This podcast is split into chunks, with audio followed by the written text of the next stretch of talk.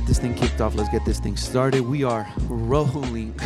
we are rolling, rolling, rolling, rolling in the waves, rolling in the deep this afternoon. We're coming at you from a differently scheduled time than normal for us over here. Yeah, I don't know about that, but we like to schedule. We like to stay on top of our productivity. It's been a very productive day for myself. How about you, sir? My mighty co-host, who's with me as always, Mr. Roberto Carlos. Well, coming kind of like you know, uh, getting back to my normal routine. Especially had a very busy weekend, Nice. and uh, but I'm here. I'm very blessed and very excited.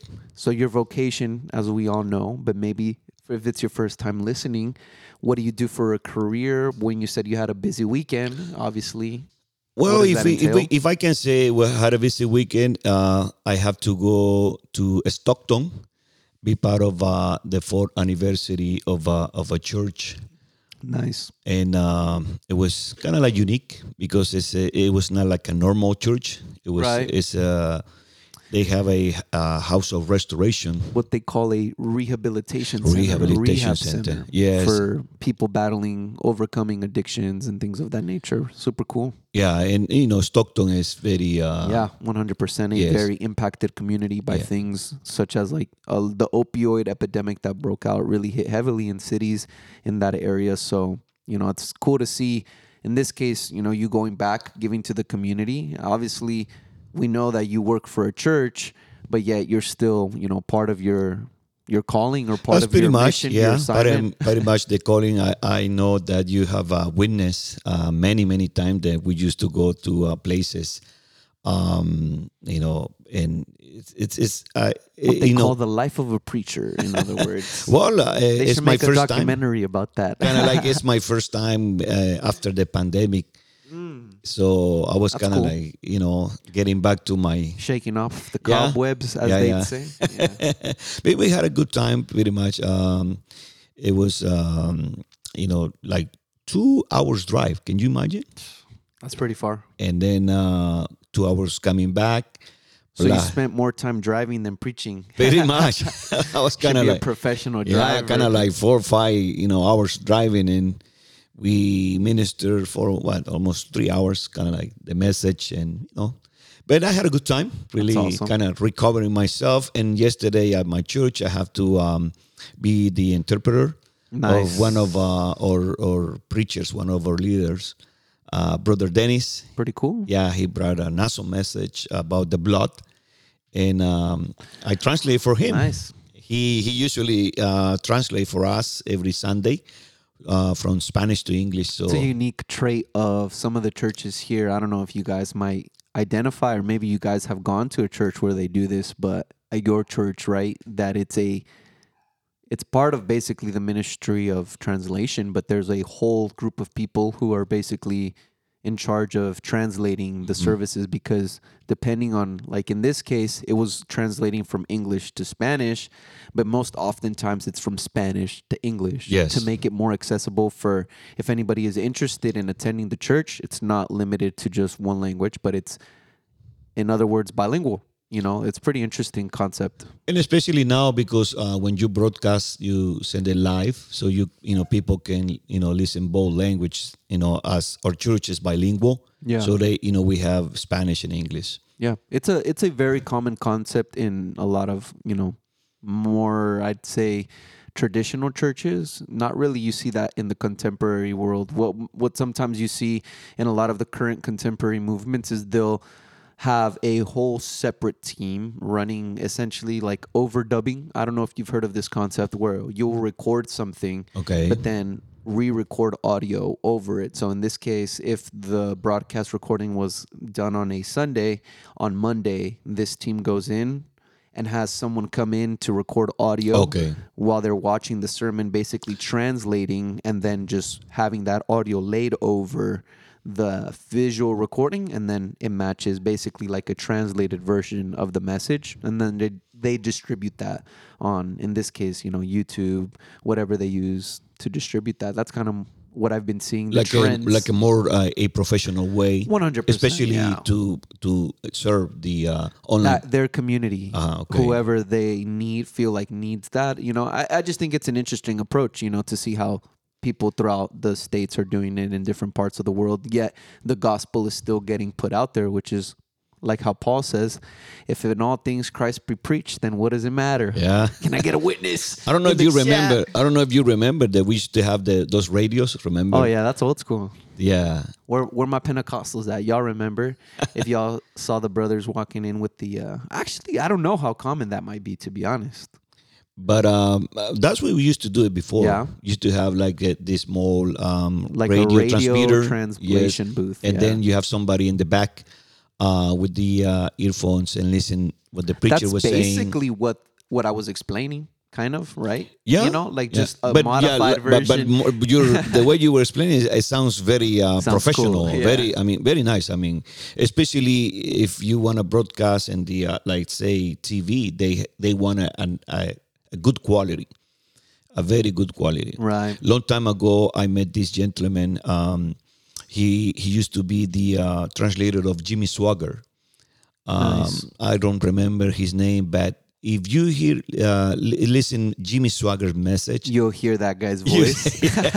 He's like a icon, a character. yeah, yes, yes. That's that's back then they used to do that. Well, remember that thing that I was showing you on YouTube the other day Which one? about that one YouTuber who does the same thing with Oh his yeah, yeah, yeah. Mr. Oh, Beast. Yes, yes, so yes. it's a concept. It's a very popular Yeah. concept. It's called overdubbing. Is essentially the oh, okay. technique. That's the the name. Well, at least in my because I'm in that world, you know, I'm in Yeah. audio. So if I were to give it the term for it, that'd be the, the term that I give it. It's an overdubbed recording of whatever, you know, in this case, Mr. Beast does it with his YouTube videos, yeah, which is pretty Yeah, he showed me that, and he translated it for different languages. Oh yeah, like I think he's doing it into various like Eastern languages, definitely in Spanish. And so like the funny thing about the Spanish, you mentioned that like oh the voice is a celebrity. It's like he gets like for example the guy who voices his Spanish videos is the guy who also is the voice of Spider Man in like the Spanish Oh, cartoons wow. to make it So he like, has a professional gravitate- yeah he has a that. Yeah. professional person exactly like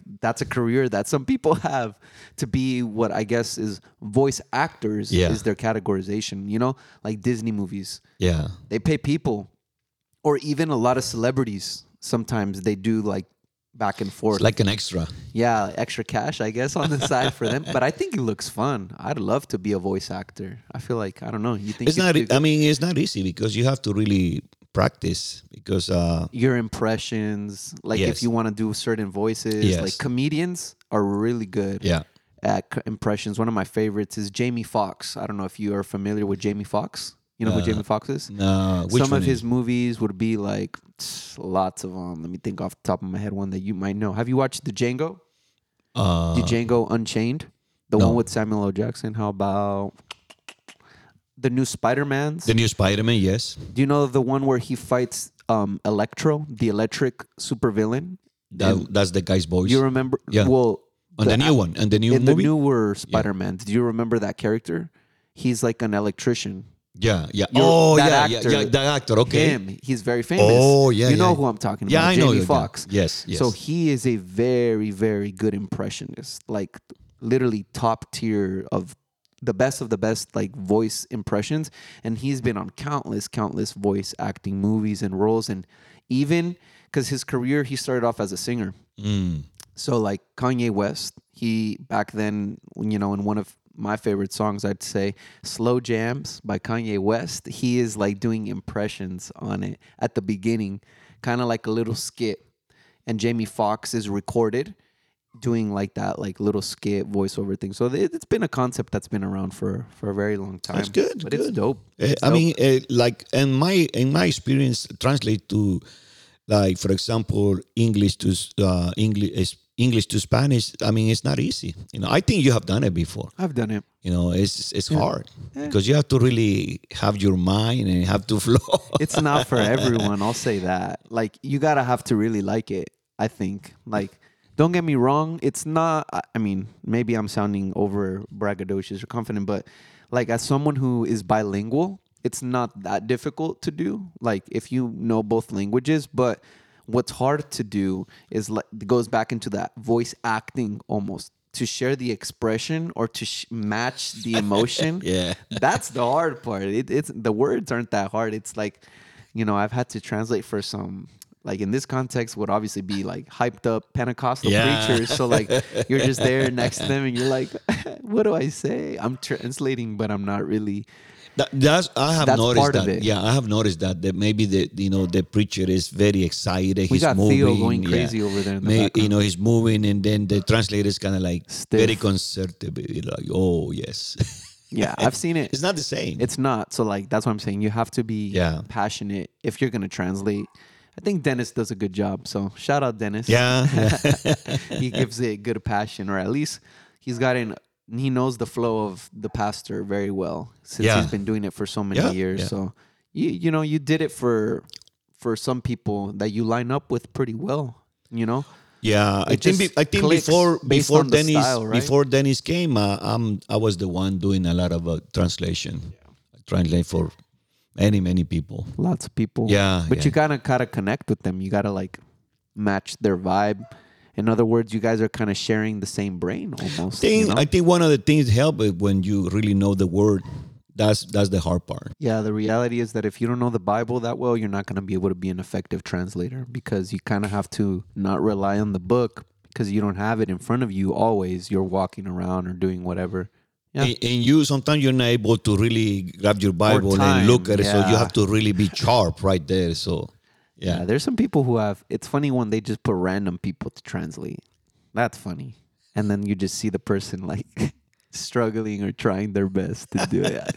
there's been some funny people who try to do it, or you could tell it's their first time ever holding Oh, the microphone and they, They don't know what to do. Yeah, I mean, can you imagine being in front of uh, you know an audience and let's say some people they don't know how to really speak uh, Spanish or English, they don't really know, and they see you struggling, Right. thinking about it, and the way I they sometimes I don't see people when I'm translating. I don't trying to see who's in the audience. I more get more focused trying to see eye to eye the one that is you know preaching yeah, to make it more effective. it kind of like it, it, it, you know it keeps me you know attentive what they're saying Mm-hmm. even their expression Yeah, that's what I'm saying. You're trying to Yeah. match their Yeah. expressions too. Yeah, I mean, translating is not for me, but shout out all the translators out there if y'all, because there's people who their jobs, not even. Oh, no, the definitely. There's like in a hospital. Oh, no, like definitely. they're interpreters. I think one of your cousins is an interpreter, right? Pati, Pati. oh yes She, yes That's what she does oh for yes a living. yeah, that's for a living yes Yeah, so like you can get if you're bilingual, you know, you kudos to you because you should be getting more credit than you deserve, but you can even make a career opportunity. she's a licensed uh, interpreter There you go. So go down that route if you're trying to make some money, if you want to find a career out of translating, if you like it. But other than that, I mean, I think it's pretty straightforward. But it's cool to to see. You know, you were pretty pretty busy, I guess, this weekend.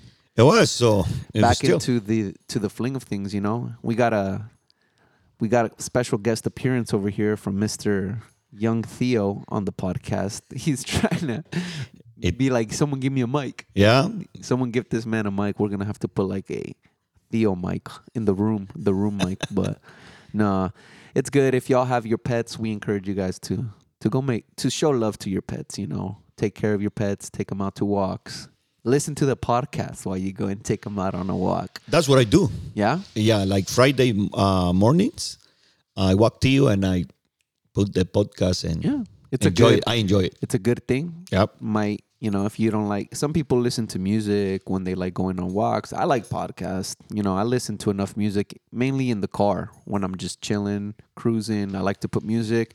But if i'm just walking or working out podcast for sure. Way way more i don't know i feel like you could just take more advantage of of your time be more effective. Do you take like notes when you listen to podcast you just listen. Yeah. Because I think it's a specific type of content that is meant for audio. So the person creating it, at least you know, like us, we're aware of that. In case y'all didn't know, we're aware of that. We're aware that you guys are listening. So we try to keep that in mind. You know, we don't necessarily refer much on visuals or things like that. So it's content designed for listening. So I feel like you don't necessarily need to take notes. Notes is like I only take notes if I'm listening to a sermon that's a good way, good area for me to take notes, or obviously in school. And especially if you have something like a visual, like a pro, uh, projection. yeah, if there, if you're, if you're in a spot where you're receiving a presentation, Yeah. I'd probably say you should be taking notes. But yeah, I mean, it just depends on the individual, what your style is. Some people are extra note takers. Mm. You know, like they can't live without a notebook or a journal. They always carry it around. I used to have a teacher in high school who'd carry a notebook in his back pocket at all times.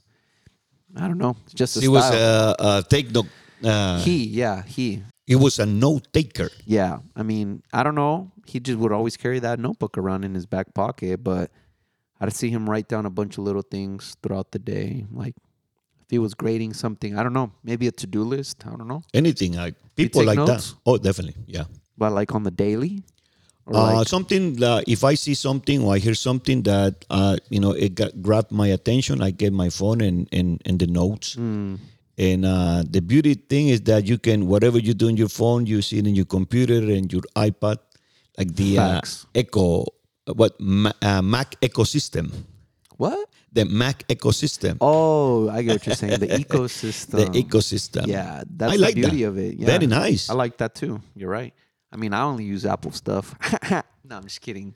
All y'all Android users, what are you doing? Do something with your life. Switch away from an Android, bro. You're the worst of the people, the Green Bubble Squad. We don't show love for the Green Bubble gang here. This is a Apple sponsored podcast. Shout out Apple sponsor us. But no, we we like it. I like my Apple stuff. I know there might be some people listening to the podcast. If y'all work at Apple, thank you so much for the wonderful work that you guys do and continuing to bring us beautiful products for our everyday life that we use on the daily. I love my my Apple products. We're using Apple to record right now. It's Well, you have a brand new uh, mini iPad. I, the like new- it. I have the new iPad. How, mini, how. How's been? You know, been great. Great.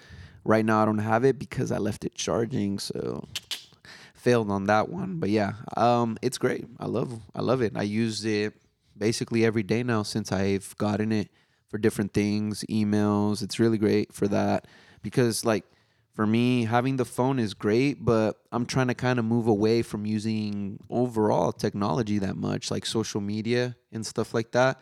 So, or not uh, that I'm s- trying to stop, but more so I'm trying to reduce the impact Okay. that it has on my life in that sense. Like, I don't know. I think sometimes too many, too many times we worry too much about what social media has to say. So for me, the phone is a big pitfall for that because I only have the app on my iPhone. I didn't even bother downloading it on the iPad or anything. So I try to use it, the iPad mainly just to be productive and to stay, you know, Focus and what you need to do. yeah, not not spend any time messing around. Feel me? Not not any time just scrolling through random articles or reading. You know, on Instagram, you could spend hours just scrolling and finding It something. becomes too addictive. Yeah, or you just find something that's interesting. Like for me, That that's too, that's yeah. my biggest thing. Like I'll find a page and I'm like, dang, I want to do heck of research, and it'll just lead me on a tangent. And then you know, I'm just like, oh snap. That's part of my personality of just want getting curious and then seeing something, and I'm like, oh, spent like 30 minutes figuring something out, and then you're just like, damn. Yep.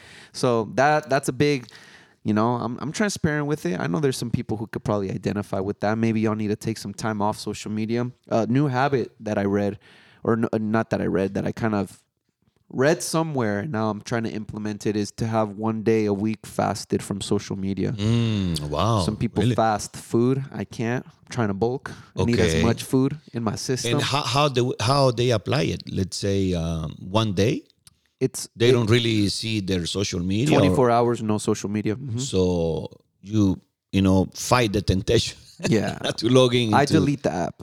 Ah, okay. And then if I remember to re-download it, which I usually do, then I'll I'll re-download it. But that helps me stay accountable. Just delete the app altogether.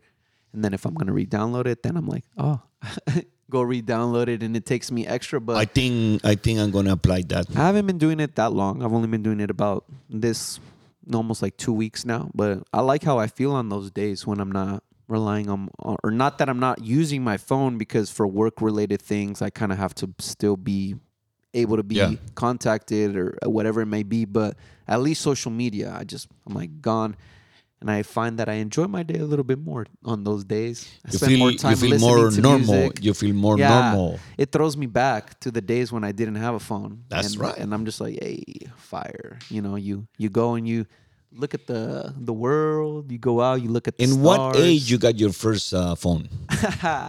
that that's a funny one. I mean, technically until high school. I didn't get a phone until high school, but um I think I remember even the first phone that I got. Nowadays people are getting iPhones. I had to get or not had to get, but I begged my parents to get us or get me a Go phone from AT&T.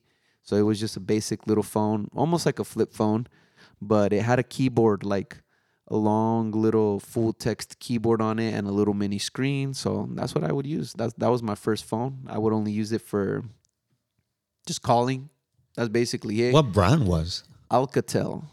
Mm. Yeah, but I had a big sticker on it, so I was like, I was not trying to flex that I had a cool phone because I didn't. I had a cheap phone. My phone was probably like forty bucks, but I had an iPod.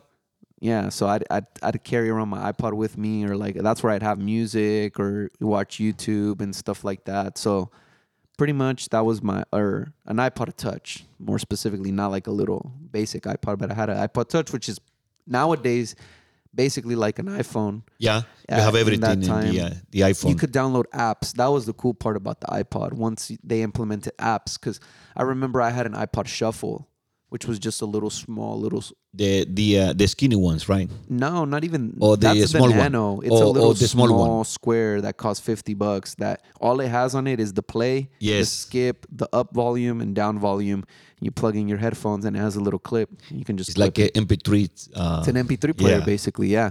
So that was, and I had a light green. It was fire. That was that was my mine. But yeah, that was my my setup back then. So I didn't get an iPhone. Technically, the first iPhone I got was iPhone seven. okay. Yeah, I remember. Saved up a little bit of cash. One time for my summer birthday, one of my friends threw me into the pool. So I was I still would use the Go phone up until like even sophomore, junior year. Um, and so they threw me into the pool and I had my that little phone in my pocket. And so I remember pulling out that phone and I was like, dang, this thing doesn't work anymore. so that was when I upgraded. So that's when you upgraded. Yeah, much. It was my birthday, I think. So like I had saved or not saved, but like I guess I had money in that little time period, and I went, got an iPhone, asked my mom to basically take me to AT and T, begged her. Activated. She got mad. Yeah, she was like, "I want to get you an iPhone," and I was like, I was impatient because I wanted to get the iPhone that day, because I was like, bro, like. It's a, I want it. I want it. You know, like A lot of people are calling me. not even calling me. It was just like el alborote to get new Yeah, phone, yeah, you know. Like so, I was like, dude, I don't care what color, just. But I did kind of care what color, but they had the color I wanted. My mom was over there trying to finesse the dude into getting us some deal or something. I was just like, bro, chill out. Like, we'll just pay whatever we need to pay. And then she was just, yeah. But I ended up getting my iPhone. So the iPhone 7, that's what started my journey. iPhone 7 Plus, to be specific. I like the big one. Really? Yeah, that was the first one. Mine is the seven plus, the one I have. I think didn't I? Oh, you have the seven plus. Yeah, I have the mine is the seven plus. I don't what, What you have is the uh, twelve or eleven? right now. Mhm. Um, Kind of like. iPhone 11. Oh, yeah. okay. Um, I'm thinking of maybe upgrading to the one that comes out this year. Because back to what I was about to say, I've been trading in iPhones ever Oh, since okay. I've had iPhone. Like upgrading, trading in, because Apple has really good trading programs. So ever since I got the seven, I my habit is to just take my phone. I always buy it unlocked, no carrier, no nothing like that. So that way I could trade it in and then just get the new phone. So do you think the uh, iPhone is better than the? Um, I mean, the Android and then the uh, Google. And I think uh, what course. it's uh, uh, Tesla is coming with the with the phone. Tesla phone? I haven't read that. I haven't seen that. No. Somebody uh, was talking about. I don't know. I don't know if I sure. That's cap. Yeah, I, don't, think know. that's cap. Yeah. I might buy a Tesla though. I ain't even Oh. front. Teslas are nice, bro, especially with the economy going down. I'm in the market for a new car, y'all. Pray for me that God can open up the floodgates of heaven and pour out a brand new Tesla for your boy. But pray for pray pray for me, y'all. I'm in the market. If y'all know anybody who sells cars or if y'all got good deals or any tips on credit unions and stuff like that, send your boy as much info as a good strategy to buy a car. Strategies. If you guys recently bought a car, Yeah, or definitely. something, let me know. Let me know. I'm always trying to learn. I'm young. I'm new in this game. We gotta- always need to be learning something. trying to grow, trying to be in the reach the pinnacles of the higher upper echelons of society. So if y'all are there, y'all are blessed. Y'all are living in the promised land. In other words, y'all got the good the good view in, then help a brother out. Help me get to the promised land. Help us get to the promised land together. Speaking of the promised land, well, it's, as if we planned these segues. I always say that, but nah, I, I think about them ahead of time. I'm just kidding. But the reality is, we're continuing the story this week where we left it off last week with the interesting, fascinating, wonderful, unique character, the mighty Moses, Moshe, Moises. El Moisés, El Príncipe de Egipto. What's another term? El Liberador de Israel. What's another one? You got one? Uh, no. the Eh, liberator of the people. Oh, um, he who opened the Red Sea.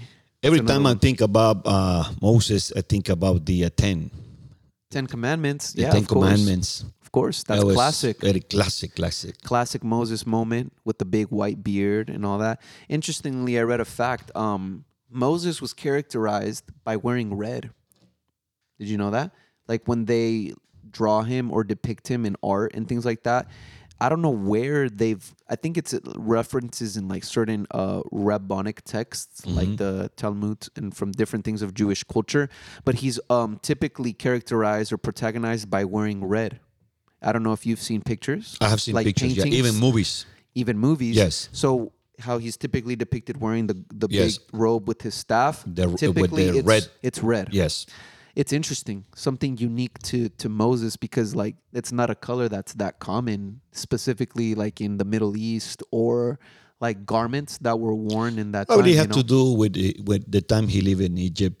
Kind of like he has some. i like to think uh, he had drip Uh, he, uh, I I believe that he might have some uh, how they call in English uh, sastres, the Sa- one that comes oh tailors the tailor, i mean a personal tailor. yeah i was gonna say he probably just was a drippy guy he liked to have his own Oh, style he definitely. was like i want to wear red because no one else wears Yeah, red i don't know definitely. but i like to He think was a prince, remember? Well, he was a prince. was a prince. And, you know, that's part of where we left off the story, transitioning from his time in the. Obviously, we left off last week's story when he fled after having murdered an Egyptian, and Pharaoh basically sent the full might of his army trying to persecute him. So we remember if we left off the story, he fled to the region that is described in the Bible as Midian. Midian. What what, what you what you got on, on Midian? Anything? Well, Midian was a place that um, it was like a it, it, it was a desert, and uh, it was far far away. He was exiling, and he had a nice time over there. He spent forty years in that place. Forty. Forty years. Yeah, I mean, I'm over here pulling up. Obviously, you guys can't see Yeah, this. you have that map I got right a nice there. little map here, and it's showing me. It says that here, if we look at, you know, I'm a, I'm trying to describe for our listeners. I'm looking at a nice, beautiful map of the Middle East, but essentially, Midian was kind of engulfed in between these two bodies of water. The Gulf of Aqaba is exactly what it's described at, but that's all stemming from the Red Sea. Yeah. So funny enough, Moses has kind of always been used to water. It's part of his. He's like us. He's in the waves. He's a water guy. Later on down the Oh, I- road, I, like that. I like that. I guess Moses was into the waves all the time. he was an OG into the waves. Yeah, I mean that's what it says, Midian, right? So that was the region that he happened to enter in, but it was essentially, obviously, like on the arm of the Red Sea. And eventually, you know, one of his biggest moments takes place at the Red Sea. Yeah. Kind of like you could say he had success in his hometown or in his old school roots. So that's a that's a little interesting tidbit of Moses. But we left off the story and he's he's fleeing to this region, right? And so we know that there was an encounter that he had. If we read in ver- basically we're picking up the story exodus chapter 2 verse verse 11 um, for the purposes of the of the podcast today we read it in last week's story so we can just summarize. Essentially there's this encounter. There's this family that moses luckily has the i'd say you know there's no coincidences in the plan of god. So we knew you know moses luckily has this encounter where there were these girls that pulled up to a well they were trying to, you know, get their water, get their camels tended to, and then all of a sudden these guys come in and try to, you know, they're bothering them, and so it says that Moses, the mighty Moses, obviously, you know, we know that he has a little bit of a knack for justice, as we talked about last podcast. So He sees the injustice going on to the girls and he's like, yo, calms it down, protects the girls. He, he, he protects them. And then not only does he protect them, but he then serves them, right? And so let's just pick off reading essentially in verses 18. It says, When the girls returned to Reuel, their father, he asked them, why have you returned so early today? My Bible says Reuel. What does your Bible say? The same. Reuel? Yes. Interesting. Yeah. Okay. We're reading uh, from the N- nib right? Exactly. Yes. I'm reading from the NIV. So we are introduced to this individual, Reuel, and we know that those are his daughters. So he tells them, Why have you returned so early today? Verse 19, they answered, An Egyptian rescued us from the shepherd. So now we see that Moses, his features cause him to be identified as an Egyptian. Yes. Look at that. Even the way he looks, his physical appearance is still stemming back to his time that he spent obviously growing up in Egypt. He So look- he pretty much, I guess he looked like an E- Egyptian. Right. He looks one way on the exterior, but then, you know, we Oh. learned from last Yeah. podcast that his true identity, what he identifies that, and the part of what makes him so unique is that he identifies with the people of Israel. So, interesting little note there that they call him an Egyptian, yet internally we know that his identity that he feels conflicted with of am I Egyptian, am I a Jew, but he identifies with being a Jew. And so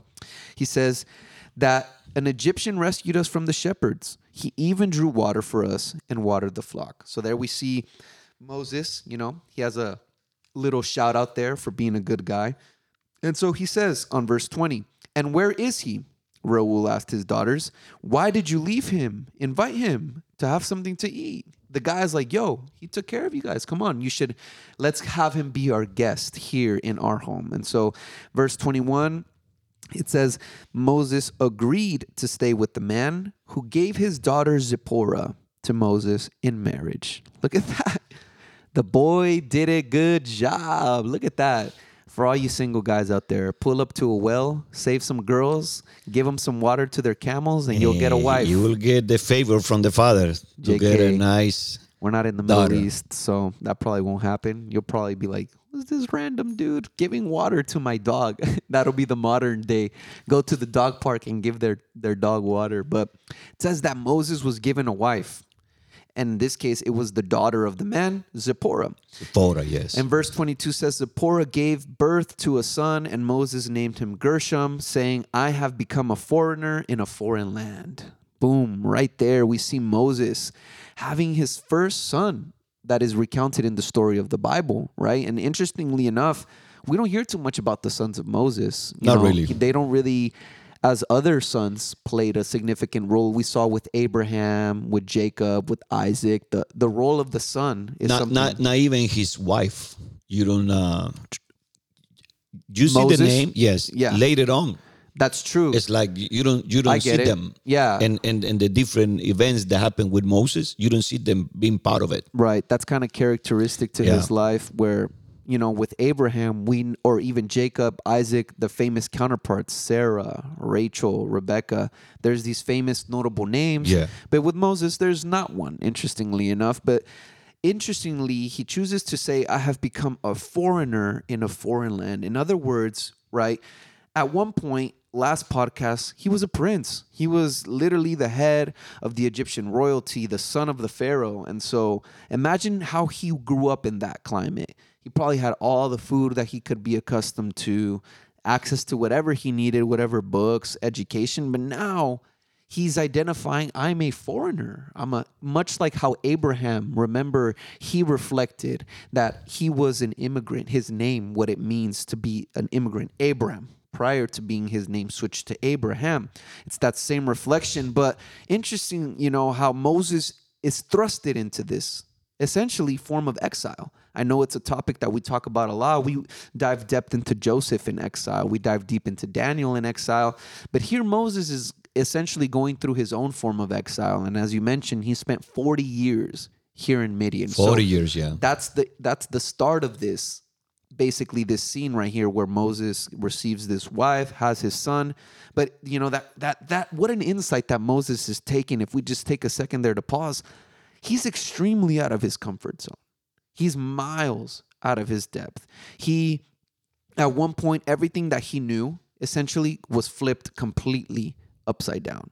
You know, can you imagine being placed in a situation like that where you spent part of your life working somewhere and then all of a sudden you had to be thrusted into another situation? I think you can speak Uh, on that. I, I- I was gonna say that I'm really kind of like you know I'm I'm I really about, I know you've talked about it on the Yes, podcast, I- but like mentally, Oh. what does that do to I wa- someone? you know what I was I was gonna say about that. You know, all that Moses have to go through, and and, and emotionally, because he left everything behind, Yeah. and he's getting out of the, the, the comfort zone, and now he's in a place that he has nobody, because he's he's in a stranger. He's starting from Yeah. scratch. So so just just just think for a moment the emotional situation that he was right there. You know, all his family was back home, and especially w- the reason why he was there. right. It it, it troubled him. I I believe. He was running. eh, running every day. He will have to face like why I am doing here. And it's deep, you know. I don't know what situation you guys might find yourself in, but maybe you identify with Moses too, where you're in this point in your life where at one point you had one thing. At one point you might have been the Pharaoh. At one point you might have had a certain position, had a certain job, had a certain relationship, had a certain friendship. And then all of a sudden, for one reason or another, life happens. Things get maybe you didn't kill an Egyptian, but things happen. Things Definitely. anything, and then all of a sudden you you can identify with being a foreigner, the same way Moses identifies as being a foreigner in this land. But how interesting is it that even though you know he's being blessed, he's starting a family, he's having a child, he's he's being always all along. You see that God never left him, and and it's intentional, I think, in the design of the story because you know, just to fast forward a little bit into the scene, he spends 40 years here, right? Verse 23 says that during Exodus chapter 2, 23 says, during that long period. So even there, right? It's interesting because the way that the Bible is currently structured, it's with verses, with numbers. But as we've spoken about before, you know, the way Moses chooses to structure this part because of- he he was he's he's, He's the, the writer. author. Yes, he's Remember the author. this. Yes, He's the author of the book. intentional doing that. So now he he's getting us as the reader to understand, hey, look, there's a time that has been shifted. There's been this period that has gone by. And so literally during that long period, the king of Egypt died. Died. So here we see that the pharaoh that was once persecuting uh in this case, sorry, I was gonna call him Daniel because you know. Nebuchadnezzar who Yeah, was yeah, yeah. persecuting him. Yeah. But our boy Moses, he's dead. His once oppressor is now dead. So we're introduced to a new, in other words, Pharaoh, the king. The, the king of Egypt is the Pharaoh. Mm-hmm. And so it says that the Israelites groaned in slavery and cried out, and their cry for help because of their slavery went up to God. So their situation has not gotten better. The- since got Moses worse. left, they were slaves. 40 years have gone by, they're still slaves, right? But then now it says that their faith has shifted. The people, there's now there's been Mm, yes. a turn and now they're crying out to God, Yes. which is a unique position that they found themselves in because remember, if we understand the history, the context of the people of Israel, what got them there in the first place was the fact that they turned their back on God Yeah. at the end of Genesis chapter 50 and the gap in between Genesis and Exodus, we know that the people of Israel returned to worshiping other gods, lost sight of the true God of their culture, Yahweh in this case. And so now we see that their cry is being lifted up towards this big G God, the one and only, the true, the the the God that we're choosing to highlight in our stories. And we want to uh, uh, remember or listen that there was 400 years past. It, it was four, 400 years from the end of Genesis, from Genesis 50 to what they're living is Exodus. Yes, 400 years. Can you imagine? That's deep. So it was like uh, four generations, a different mindset, different mentality, different beliefs, different everything. And even, you know, it's interesting because that parallel between, you know, in this case, the 40 years that Moses spends in exile, Yes. the 400 years that the people are spending in slavery later than we transition into the Yes. 40 400 years that is spent you know this number 4 is something that is comes up pivotally but uh, you know, I was studying a little bit, and the four comes up constantly, time and time again, right? Even most famously, Jesus, when he was out in the wilderness Yes. for 40 days and 40 nights. Mm-hmm. Noah, during the story of the flood, was 40 days and 40 nights. In other words, whenever we see this number four, it draws our attention to this time of trial, this time of testing, this period where you're in your zone of uncomfort. I think that that's the best way that we can symbolize the number Yes. four. And so it's so pivotal to this story that that that message of when you are forced out of your comfort zone, then what do you do? When when you're stripped from being the prince and then you're forced to now be the shepherd. Because if we read verse 3 of chapter 1, it says, Now Moses was tending the flock of Jethro, his father in law, the priest of Midian. How, uh, what do you do when you go from being a pharaoh to being a shepherd? Yeah. when you're when you're in this completely new environment when even moses himself identify as a foreigner this concept right? Is so central to the story of moses and it causes me to ask ourselves how does that apply to us today right?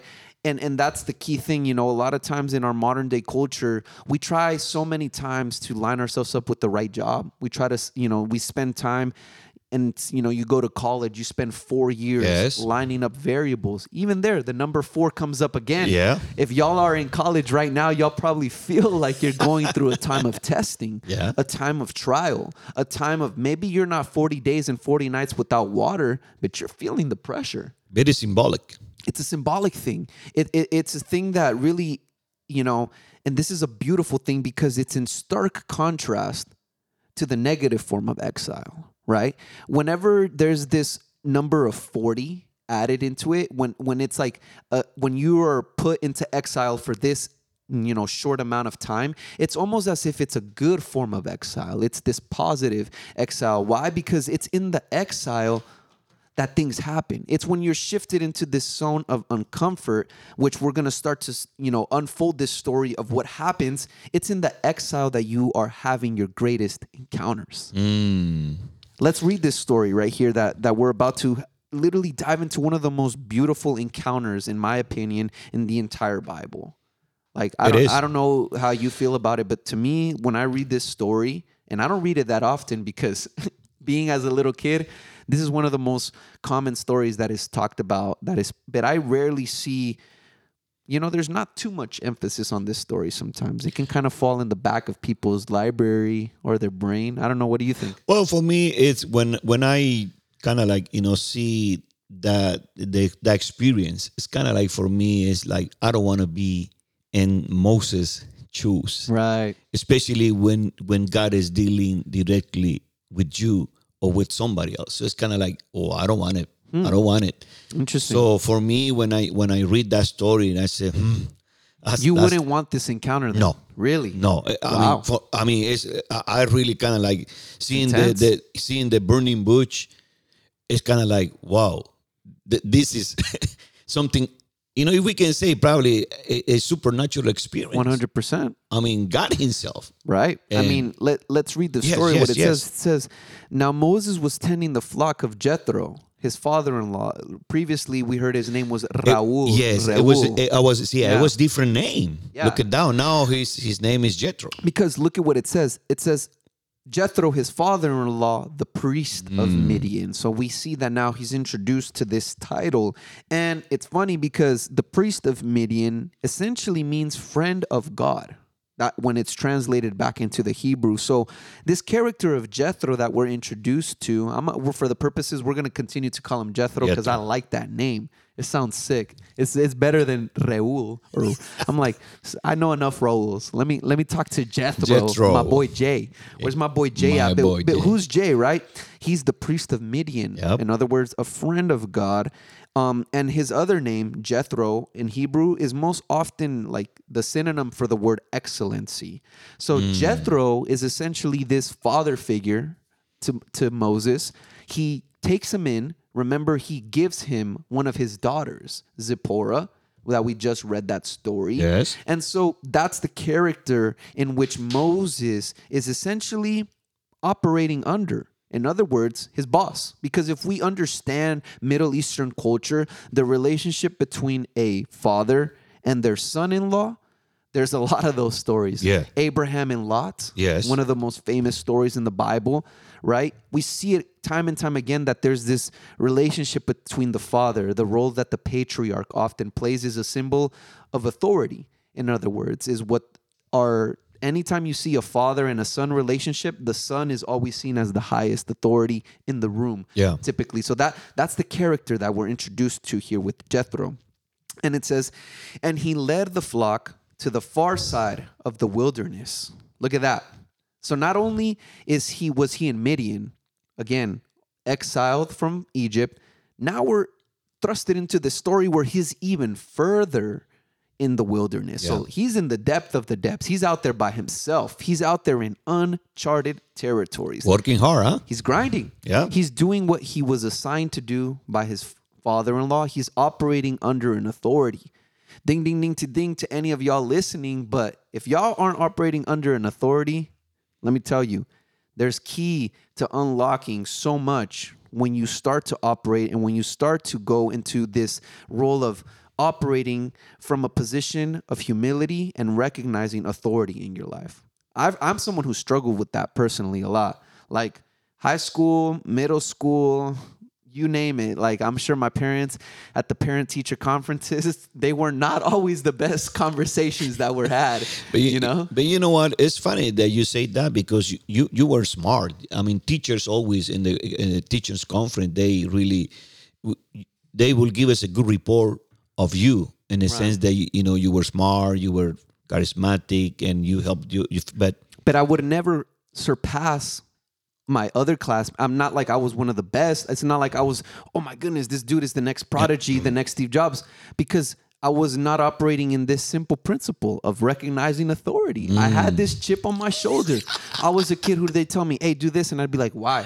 Why do I have to do that? You know, so it's like, this simple concept, but here we see Moses. Yeah. It says that he was leading his uh, his father-in-law's flock there's so many stories of shepherds in the Bible at this point that it's almost like yep. you know it's a very common. it's a very common it's symbol a pattern that we can see right there. and it's a pattern and it's symbolic for a reason because if you think about the role of a shepherd Yes. how much of a humble job that is I, I, that's that's the way I like to think about it when I think of a shepherd later on they compared Jesus to being the true and faithful shepherd. David was a shepherd. So like there's this sense of whenever you hear the word shepherd you think of this humble person this individual who just spends all their time hugging their sheep being really introspective. But that's a message to us in our lives you know? Oftentimes i don't know you might be a coder you might be the next i don't know you're a super intelligent marketing strategist or you might be a business analyst whatever it may be whatever your flock is tend to it with care.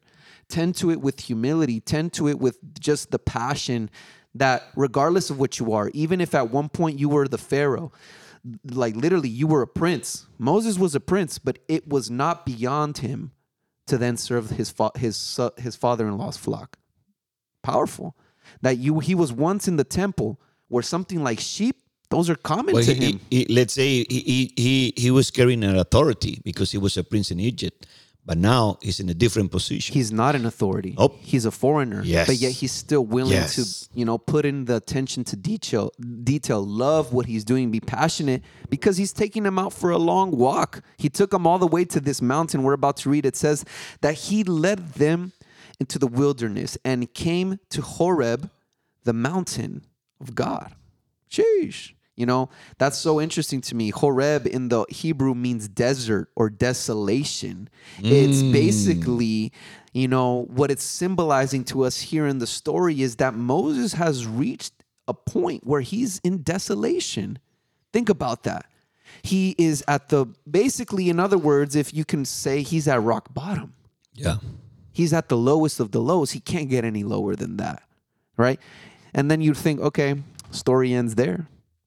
Oh, sucks for Moses, right? No, let's read what happens. It says that there the angel of the Lord appeared to him in the flames of fire from within a bush. Moses saw that through the that though the bush was on fire, it did not burn up. So Moses thought, I will go over there and see this strange sight, why the bush does not burn up.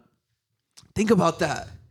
That's crazy. It was. You'd think, oh, in the point of desolation, nothing's going to happen, but yet it's in the point of desolation where the supernatural unfolds. Where where this literally burning bush is like Moses is like, "Yo, am I are y'all seeing this?" He's talking to the sheep. He's like, "Are y'all seeing what I'm seeing?"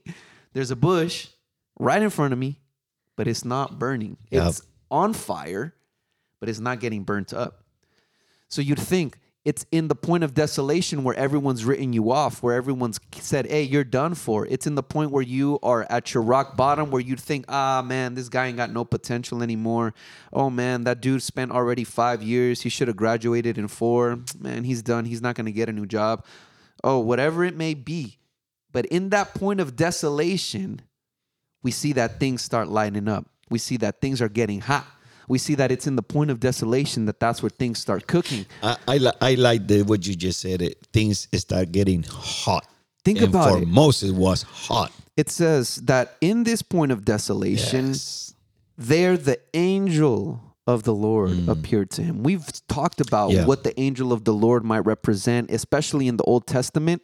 It's basically here we see that Moses is now in having this intimate encounter with the God. The God of Abraham, the God of Moses, the God of Isaac. Remember, Jacob wrestled with this same character, the angel of the Lord. It's the same one. Here we see that Moses is now basically about to be introduced to the great I am, to the one who literally was with Daniel in the pit, was with Joseph. It's it's powerful what's about to happen, even though he's at a point of desolation. That speaks to life too. I don't know what you might be going through, whatever situation, but don't fear because remember, as we said, he had spent 40 years going through all these trials. He had spent 40 years going through all this time where he was wrestling with what he was to the point where his identity had been shifted. He once was a prince, but now he was a foreigner. He had no idea what was going to happen with his life. But it was in the middle of all of that that he has an encounter with the angel of the Lord. So don't give up on whatever your situation might be because you might be at the point of your breakthrough. Look at what happens. Let's yes, read what it says. It says that he was curious. So he was like, let me go check out what's going on. I'm reading Exodus chapter 3, verse 4. It says, When the Lord saw that he had gone over to look, God called to him from within the bush, Moses, Moses. Wow. How comforting is it to know that the Lord sees you when you go and look? That when you take a time and you recognize that there is something happening, when you recognize, hey, there's something there that looks strange, when you see that the bush is burning, but it's not being consumed, then you take a moment to peer into that. God's looking. He's how how comforting is it to know that he has his eye on you. He's watching what you're going to do. He's interested to see how you're going to react when his presence enters your life. And sometimes that's I, I believe that that was God's intention to do that so that Moses Moses can get focused on what as what I was what's going to happen, that experience. Because sometimes we are so caught up seeing other things, seeing ourselves so defeated, so fearful, so said, I'm done. And that's when that moment comes and God will grab your attention. With something that Moses identified as strange. Yes. Well, don't be surprised if things in your life you might be labeling them as strange. That's the that's the hand of God right there Yeah. moving. Yeah. take a little uh, like take a second to peer into that take a second to be like huh that's interesting let me go and check out what's going there because you never know what's happening because look at what it says here it says that when he saw god called Yes. when you go and make that first step to go and look god's gonna look then for you like it says so many times throughout the scripture that he's there like the patiently waiting knocking at the door Yes, yes, yes, yes. he was just waiting for Moses to come and look. Yep. And then what he does is he calls by name. Yep. Think about that. How powerful is it to know that God knows your name? If, if that doesn't give you a big step in your walk, if that doesn't be like, sheesh, man, I'm special, Yep. I don't know what will. But he says that he called him by his name. And as we know, every true prophet is always called by God. I don't know what that might mean to you in your life. Maybe it sounds crazy. Maybe it sounds abstract. But the reality is that every single person in their life has what is known as a purpose, Yeah. has what is known as, let me extend it to you in a different word, your calling. You know, a lot of people throughout like life and professional, you know, environments, they have different names for it. They might be like, what's your what's your passion? What's your what's your desire what is your in japanese culture they call it your ikiyagi my friend kyle he taught me that one time that there is that it's basically what your heart desires most it's a question that everybody wrestles with i don't care if you're a christian if you identify as whatever you might identify as it doesn't matter but at the end of the day you wrestle with one question it's why am i here what am I- Everybody does. what am I doing Yeah. with my life? And so how how cool is it to know that God is interested in that? God knows that because it says that he called to Moses. He says, Moses, Moses, and look at what Moses does. And Moses said, Here I am. The first thing that I want you to draw your attention is that you have to respond to the calling. Yes, yes, yes. I, I, I- I don't know what it might be in your life that you feel tugged to, that there are certain things that when you do them, you feel strange. You feel like, whoa, I felt good. I felt happy. I felt peace. Maybe there are certain things that you do that you're just like, dang, when I do this, I feel like I'm I'm I'm killing it. I feel like I'm crushing it. It feels strange, but the reality is that it shouldn't feel strange.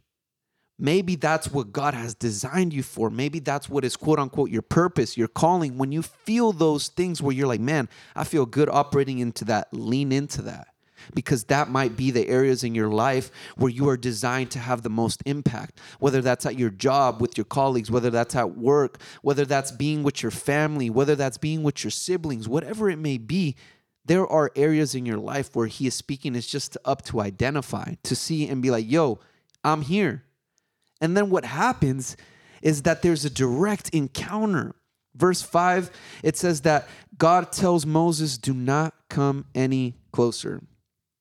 Take off your sandals, for the place where you are standing is holy ground. In, in the culture of the Middle East, taking off your sandals, it was done as a sign of respect. It was done as a sign of humility. Even today, you know, if you go into like some practices, they cannot enter into their building The- the, without uh, the removing their shoes. Muslims. Muslims, Yes. certain other faiths. I know that it's something that, like, for example, my friend Amanjit, he told me that in Sikhism culture, before you enter into a certain part where you read their basically version of the Bible, the Guru Granth you must remove your shoes. So it's a practice done to symbolize humility, done to show and say, hey, I'm taking a step and recognizing that what I'm doing is something that I must have respect for, that I must basically take a moment to realize what I'm about to do. And he says, For the place where you are standing is holy ground. This was a mountain. This was a mountain like the mountain that I go and walk my dog at, Edgewood, or where did we go the other day? Pulgas Ridge Reserve. Oh, okay, yeah. You know, this is this is not no special mountain. hmm It it has rocks the same way there's rocks here. It had sand the same way there's sand here. There, wa- there was no altar. There was no, nothing. There's no four walls, no big PA system, no fancy light rig, no wireless microphones, Nope. no Ableton. Come on. I'm preaching to someone there, but No, the reality no, no air condition. it was not a fancy place. nope. But yet somehow God says that this is holy ground. Yes. You know why it was holy ground? Is because his presence was there. Mm, beautiful. Yes. because he was there. I don't know where you might be at, what your what your spot in life might be, but that that's a message to you to show you that no matter how ordinary you might think something to be, if the presence of God is there, that's holy ground. yes. That's a place where things can be transformed. That's a place where you could come in and have an encounter. That's a place where you can come in and experience the experience that Moses experienced, regardless of what it may be. This mountain was called Horeb. It was called desolation. Yep. You got an apartment with some tile, bro. So like you got something better than what he had. And keep in mind, he told them to take his shoes off. So the little pebbles were coming up in my boy's toes. He was feeling uncomfortable, but yet think about what's about to happen. One of the most powerful moments in his entire life. It says that then he said, obviously, this is now God speaking directly to Moses. He says, I am the God of your father, the God of Abraham, the God of Isaac, and the God of Jacob. At this, Moses hid his face because he was afraid to look at God. Verse 7 The Lord said, I have indeed seen the misery of my people in Egypt. Remember what we left off last week's podcast in what verse Exodus 22, verse 25 says. So God looked on the Israelites and was concerned Yes. about them. Remember that we talked about that. Here we see God now addressing Moses directly and being like, Look, I see that my people are not being oppressed, which was the same thing that Moses recognized. Here we see God relating to him not only in his family, being like, I'm the God of your father and the God of your generations, but I'm also the God who sees what you see. That's so powerful that that in this moment, the creator of all things, the creator of heaven and earth, literally one of the most powerful, most creative, infinite beings on the entire earth, humbled himself down to the form of a bush to talk to a man and tell him, Hey, I see what you see. That's so powerful. That at that point, God was willing to step in and encounter Moses. Basically, what I'm trying to get you to see is where he was at. God came to him in where he was at and what he could understand. Can we say that he got him to the same level of Moses? he demonstrated humility himself, mm-hmm. Which is why he was asking then, hey, now show humility back. Why? Because I'm trying to lead you into something. I'm trying to get you from your calling to your passion to then living a life fulfilled with purpose. Mm. Can you re- repeat that? I like what you just said. You just you just really plucked those things. First, he calls him Yes. by his name. Yes. Then he's now leading him to have an encounter. He's getting him to understand his mindset, to then plug him into the purpose that he has for him. Mm, beautiful. I Every- like that. I said, I like everyone here listening to this has a calling. Everyone listening to this has a plan. Everyone listening to this has a purpose. And guess what? How powerful is it to know that God sees what you see? Yes. He related to Moses because Moses was so enraged when he saw the Egyptian attacking the Jew. And so God now says, I have seen their suffering. Right there, that's God humbling himself and saying, Hey, I see what you see. As we know, this is the Old Testament, but he gave his one and only son. His son died for you so that that gap between us and him could be made closer. We don't need to go to a mountain to encounter this experience, to have this connection that Moses experienced. We've been allowed to experience that on a day to day. Your office is holy ground. The gym is holy ground. Yes. Come on. Your Go ahead. apartment is holy ground. Keep that in mind, guys. Keep that in mind that anything that you do where you invite the presence of God in, that's holy ground. He says in verse 7 I have indeed seen the misery of my people in Egypt. I have heard them crying out because of their slave drivers, and I am concerned about their suffering. This is the second time he says it. I'm connected to the people. I don't want them to suffer. That's not my plan for them. I have a bigger plan. That, that's so comforting. Jeremiah says it that for I know the plans I have for you. 29 11. Jeremiah 29 11. Remember that He is always working for your good. That's always the nature of our Creator. He's always thinking about things that are good for us, thinking about plans that are better than what we may see. And He's trying to get us to connect with that. He's trying to take us from, like I said, from our calling to our purpose so that we can live in peace. And He continues saying, verse 8 So I have come down to rescue them from the land of the Egyptians and to bring them up and out of that land into a good and spacious land, a land flowing with milk and honey. I've always wondered if that's a good combo. Has anyone ever had milk and honey? Let me know because I'm like, that sounds good. But essentially, milk and honey, honey symbolizes blessing, symbolizes just abundance. Think about the Middle East. It, there were no cows. So where are they getting milk? Yeah. There were no bees. It's hard to cultivate honey. You need to have a little bit of some technological. So like it's it's symbolizing that there is plentiful and bountiness there. The home of the Canaanites, Hittites, Amorites, Perizzites, Hivites, and Jebusites. Essentially a long list of enemies and now the cry of the Israelites have reached me, and I have seen the way the Egyptians are oppressing them. So now go. Verse 10 I am sending you to Pharaoh to bring my people, the Israelites, out of Egypt. Right there, boom, he lays it on them. He's like, I called you.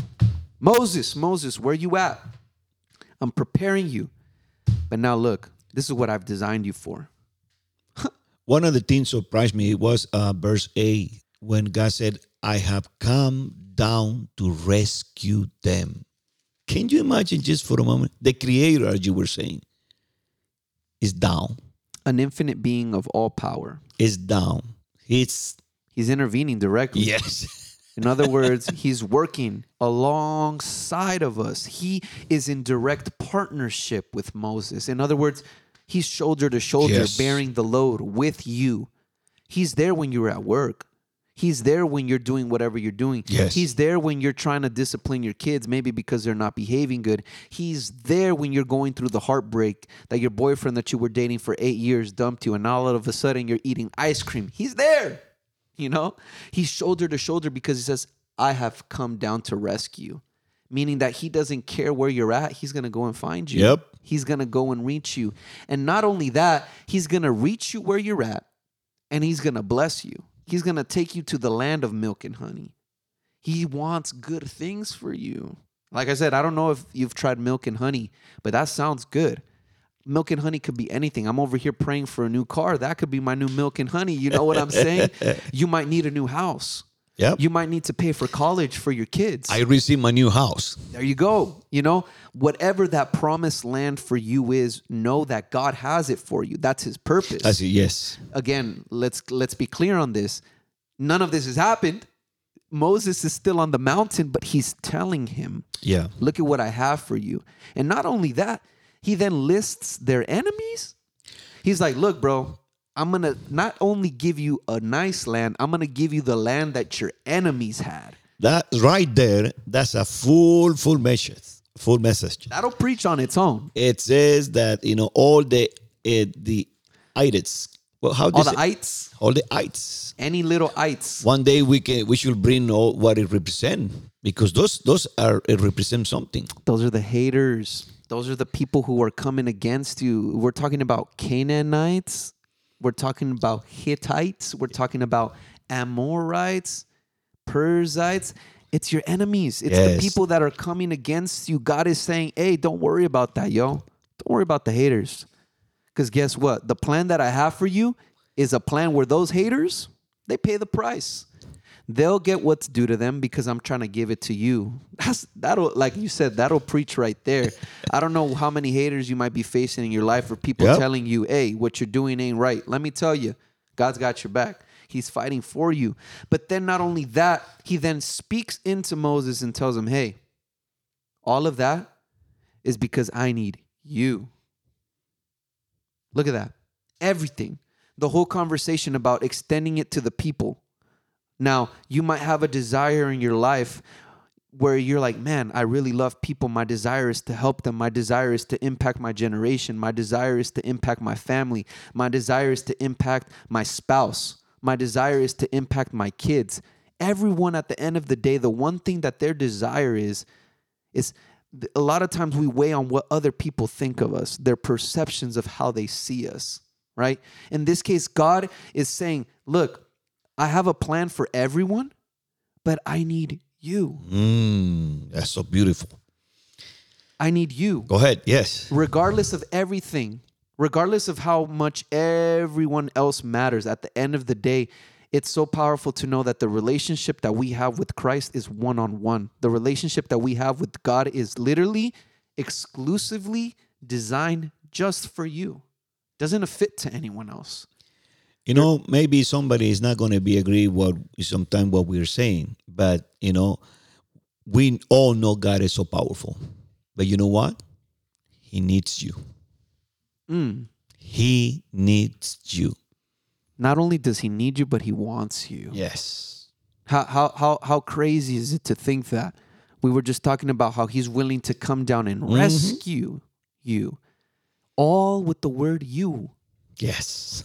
Moses is writing this. Think about, Yeah. uh, you know, to me, this brings, I would cry, you know, of to, to think, man, of, of someone like me, of someone with my past, of someone who is so flawed. I'm the last person who deserves for someone like him to see me and be like, hey, I want you. You're the one I want. Oh, no, no, don't look at your past. I want you Yep. you know like like we were talking about he made that land holy to have an encounter with moses but it was ordinary land he'll go anywhere he needs to go to reach you because he mm. wants you in español i heard this one time preached that a worship leader said this he was ministering and he's like el señor y el dios que nosotros servimos nos cela he is jealous for us. There's a there's a a, song in English that's called "How He Loves Us," and it says that He is jealous for me. You have a God who's jealous for you. I, I I'll go out right out and say it. It might sound crazy. It might sound like nah. There's no way that there's a God who's jealous for for me. But the truth is, He is. Yes, definitely. He he's coming for you because like how he says I am concerned about my people. He cares about you. He's not just on a painting on your wall. Mm. And he's not just stuck at some altar or some temple. He is deeply involved in your everyday to day life to the point where he met Moses at a mountain. He'll meet you where you're at.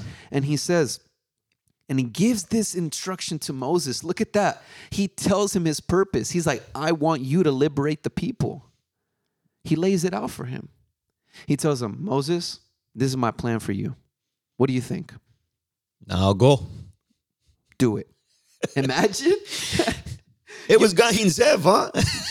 That'd be sick. it was not nobody. It was God Himself said, "Now go." We were talking about it. You were like, I wouldn't want this to happen to me. I told you. I told you. I mean, that was a big responsibility. I mean, that was a big task right there. That's the big G. I mean, it was no option to say. Uh, it was God Himself telling you, "Now go." Literally, go. What, and so, you know, how powerful is that? Because he doesn't, a God that can literally do everything, but he's not forcing you to do it. Go ahead. Go ahead. Yes. He could have brainwashed Moses if he wanted to, been like, hey, I'm going to control this guy and use him as my tool. He's having a conversation with him and he's taking a form, humbling himself and trying to talk face to face with him and be like, hey, what is up? Let's talk. I'm trying to I'm trying to work with you. Let's have a partnership here. This ain't no I'm going to I'm going to puppet you and brainwash you and control you like some puppet master on a string. This is a one-on-one relationship that you're choosing to sign up to. What do you do then? He's asking, I'm telling you to go. Now what do you do? You'd think, man, if God speaks to me, I- you're saying you wouldn't like it. I'm honestly being like, I'd I'd love to have some clarity in my life. I'd love to to see like, hey, God is telling me, hey, out of everything that you're meant to do, this is the one thing that you're supposed to do. I don't know if anyone can identify. Maybe you might feel like my boy RC over here who's like, that's too intense. There's people who are, probably agreeing with you. They're like, no, that's not for me. That'd be too much.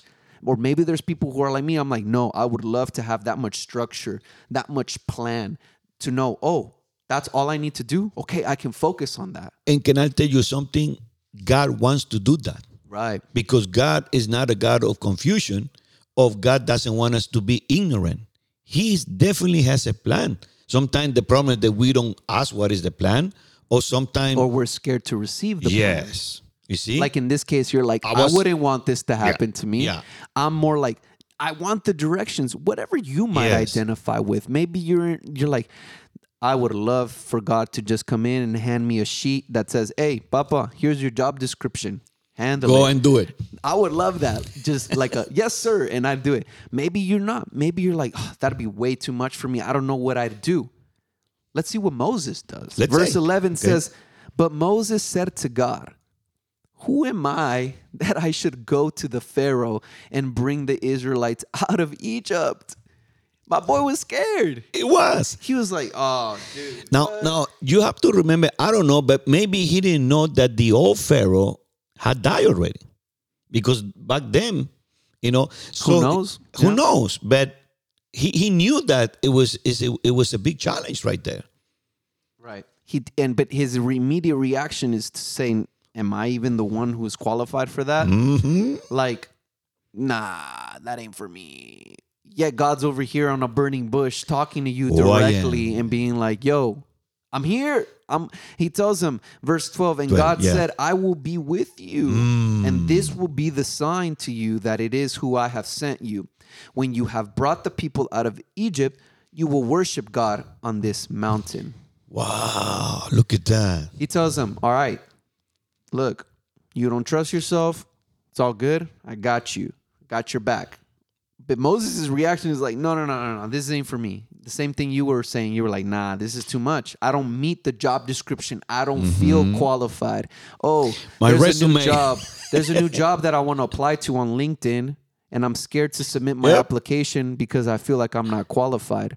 Oh, maybe it's a new promotion that I'm too afraid to ask my boss for a raise because I feel like I'm not doing enough. There's this thing in modern day world, you might have heard of it called imposter syndrome, right there at its finest. Moses having imposter syndrome. Mm. Even though he was having a direct encounter, he was still questioning whether it was him who was called. Literally, we read it. Yeah. God said, "I have called you," and his act, his question is, "Me? Why me? Who am I?" Right? But then God is like, "All right, no excuses, bro. I got you. I'm gonna be with you." Then he responds. Moses, verse 13 says. Moses said to God, Suppose I go to the Israelites and say to them, The God of your fathers has sent me to you, and they ask me, What is his name? Then what shall I tell them? So look at that. he, had, he didn't have enough with one excuse. Look at Moses. Moses. He's trying to wrestle his way out of this one. He, he He's like, this. Oh, this is powerful. This weekend we were listening to a message about wrestling with the calling of God, right? Here we see God Right was clearly, Yeah. clearly being like, yo, this is what I need you to do, champ. But Moses, like many of us, might be like, nah, that's not for me. I don't know. Is that really what you're telling me? Maybe God is saying, hey, you need to start tithing. And you're like, "Ah, I don't know if tithing is for me. I like my money where it's at. Or maybe I'll go buy some Dogecoin, buy some Bitcoin. But you're not trusting him. Right there, God was trying to pull something out of Moses. He was trying to get him to trust him because he, and then Moses is like, but, but I don't even know. He's asking him a question about who he is. He doesn't understand who this almighty individual that he's dealing with is. He doesn't really know the full power of him. So he's like, What is his name? What shall I tell them? Immediately, his mind is being shifted. He's currently face to face with the bush that's on fire. He's, in other words, face to face with God. But the one thing that's on his mind is, oh yeah, but what is, ¿qué va a decir la vecina? Yeah. What is, what are my coworkers gonna think when I show up with my Jesus shirt? Yeah. What, what, what is, what are my friends gonna think if I start posting these things? Automatically, you might be having in the encounter, you might be on the mountain, but what you're looking at is everyone else. That's what it is. That's what happened. That's what Moses was doing. And, and what's God's response to this? Let's see how he deals with that. He says, verse 14, God said to Moses, this is powerful in all caps, I am who Who I, I am. am. This is what you are to say to the Israelites I am has sent you. He, he- look at that. How powerful is that? God knows the Almighty. He says, I am who I am. He says, I am the creator. There's no one. I am eternal. He says, I don't need to tell you my name because who I am is enough. Who I've been is enough. The faith of my power is enough. I am Alpha. I am Omega. Yes. I am greater. I am stronger. There is no one that is greater than that God. Think about that for a second. That that is the God who is currently sitting here and having a debate with Moses. That's deep. That's deep that this guy can just like how in the movies Zeus is depicted with the with the thunderbolt, he could smite him and be like, "Hey, this guy Moses is trash." Cabezón. but he's choosing to explain to him his identity. He's taking his time, huh? He's taking time to build a relationship. Yes. Beautiful. Yes. Yes. What we've talked about on the podcast, you might be living the question and asking hmm. yourself, why? What is the why? Why am I here? Why do I exist? What is my purpose on this earth? God is really trying to tell you who. He's trying to show you who he is. He's trying to tell you that I am who I am and that that is enough. Verse 14 says, God also said to Moses, Say to the Israelites, the Lord, the God of your fathers, the God of Abraham, the God of Isaac, and the God of Jacob has sent me to you. This is my name forever, the name you shall call me from generation to generation. Go, assemble the elders of Israel and say to them, The Lord, the God of your fathers, the God of Abraham, the God of Isaac, and the God of Jacob appeared to me. He's telling them, Hey, don't worry about what everyone else is going to say for a second, Moses. Get it out of your big, thick skull that I've been with you and I've been with these people like I was with Abraham, yes. like I was with Jacob, like I was with Isaac. In other words, he's trying to get Moses to understand yo, have I failed you before? Mm-hmm. When have I ever left you guys struggling? Never. When have I ever not liberated you? Never. When have I ever not given you food when you've needed it? When have I ever left your bank account on zero when you needed to pay rent? When have I ever left your pantry without food when you needed to feed your kids? When have I ever left you without gas, stranded in the middle of nowhere when you didn't even have 15 bucks to go and buy some gas? When? That's what he's trying to get Moses to tell him. Why are you so concerned about what everyone else is going to say? You only need to be concerned about what I have to say. Listen to me. He's trying to get Moses to be like, get get it out of your second for, for a moment that it's not about you, but that it's about me. So many times we might go out throughout our life thinking uh, so much of a central selfish focus on trying to grow ourselves, on trying to grow what we have, on trying to grow our assets, on trying to grow our wealth, on trying to grow every single little thing. But when have we ever taken a moment to realize that all of that, without truly connecting to what our passion is, to what we are meant to do, will leave us empty? It says that for what does it profit a man to gain the world and lose his soul? It's such a common thing that people wrestle with where they're like, where they say the quote, money can't buy you happiness. it's true, ladies and gentlemen. It's not rocket science. It's something that here God is taking this form to try and get Moses to understand hey, for a second, remember me, remember what I am, and remember that I've never, ever failed and I'll never fail. That's the same God who you can partner with. That's the same God who he was trying to get Moses to realize that's who you're working with, that's who you have pushing on your side. And so he gives him this order to assemble the elders and to tell them, and appeared to me and said, I have watched over you and seen what has been done to you in Egypt. This is now God's instructions. Verse 17, he says, And I have promised to bring you out of the misery in Egypt. Verse, let's skip ahead because it's the same promise. He says, verse Yeah. 18, the elders of Israel will listen to you. Then you and the elders are to go to the king of Egypt and say to him, The Lord, the God of the Hebrews, has met with us. Let us take a three day journey into the wilderness to offer sacrifices to the Lord our God. But verse 19 says, But I know that the king of Egypt will not let you go unless a mighty hand compels him. So I will stretch out my hand and strike the Egyptians with all the wonders that I will perform among them. After that, he will let you go. So look at that. Not only does God call Moses, then Moses responds to the calling. Then God, what he does is he tells him and he reveals to him and impregnates in him the identity. He restores what was once lost in the original design of which God had for us. Remember what we've talked about in Genesis 3, the fall of mankind. When sin entered the world, fear entered along with it. In this case, fear of what?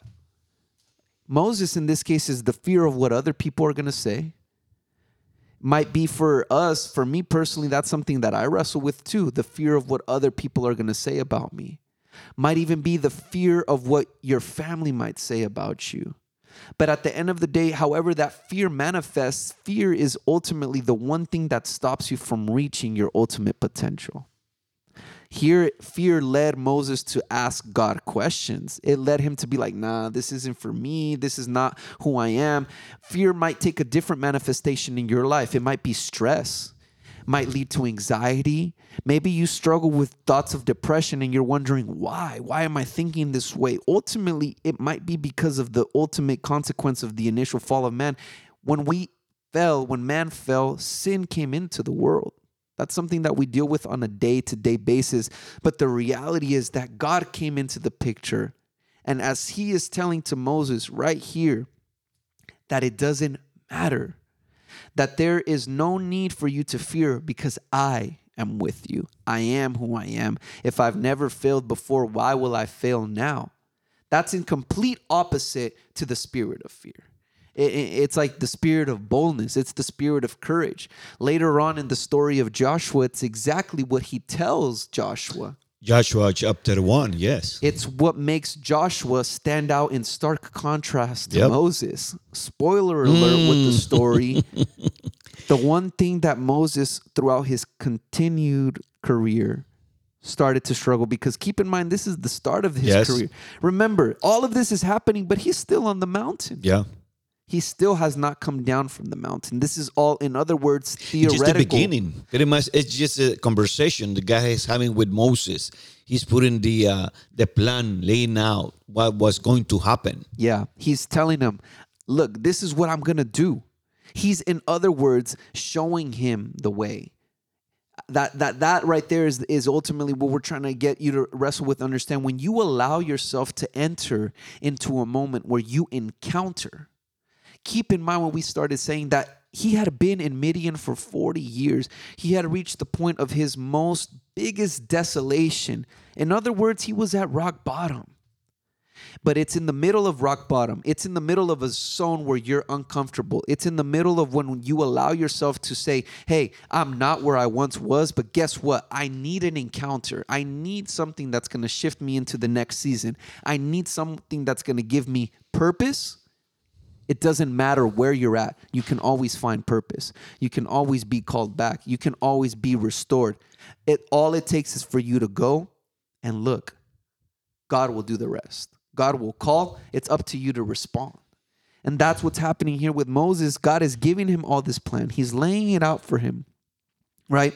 And look at what he says. We're going to skip ahead to chapter 4, verse 1. It says so so God goes out and lays out his plan He's like, hey, look, Moses, I thought about it. I, I thought about every single little thing that you're that you're tripping about. I got you, bro. I'm the one. I am who I am. He already told him. He's trying to get him to understand. But look, even then, Moses answered, What if they do not believe me or listen to me and say, The Lord did not appear to you? He was Still, concerned. Yeah. Again, his reluctancy to fall, his reluctancy to answer the call, right? But but there's good news for you. Even if you refuse to answer the call, he's going to keep on pursuing you. He says, "Then the Lord said to him, "What is that in your hand?" Mm. A staff, he replied. He replied, yeah. The Lord said, "Throw it on the ground." Moses threw it on the ground and it became a snake, and he ran from it. Then the Lord said to him, Reach out your hand and take it by the tail. So Moses reached out and took hold of the snake, and it turned back into a staff in his hand.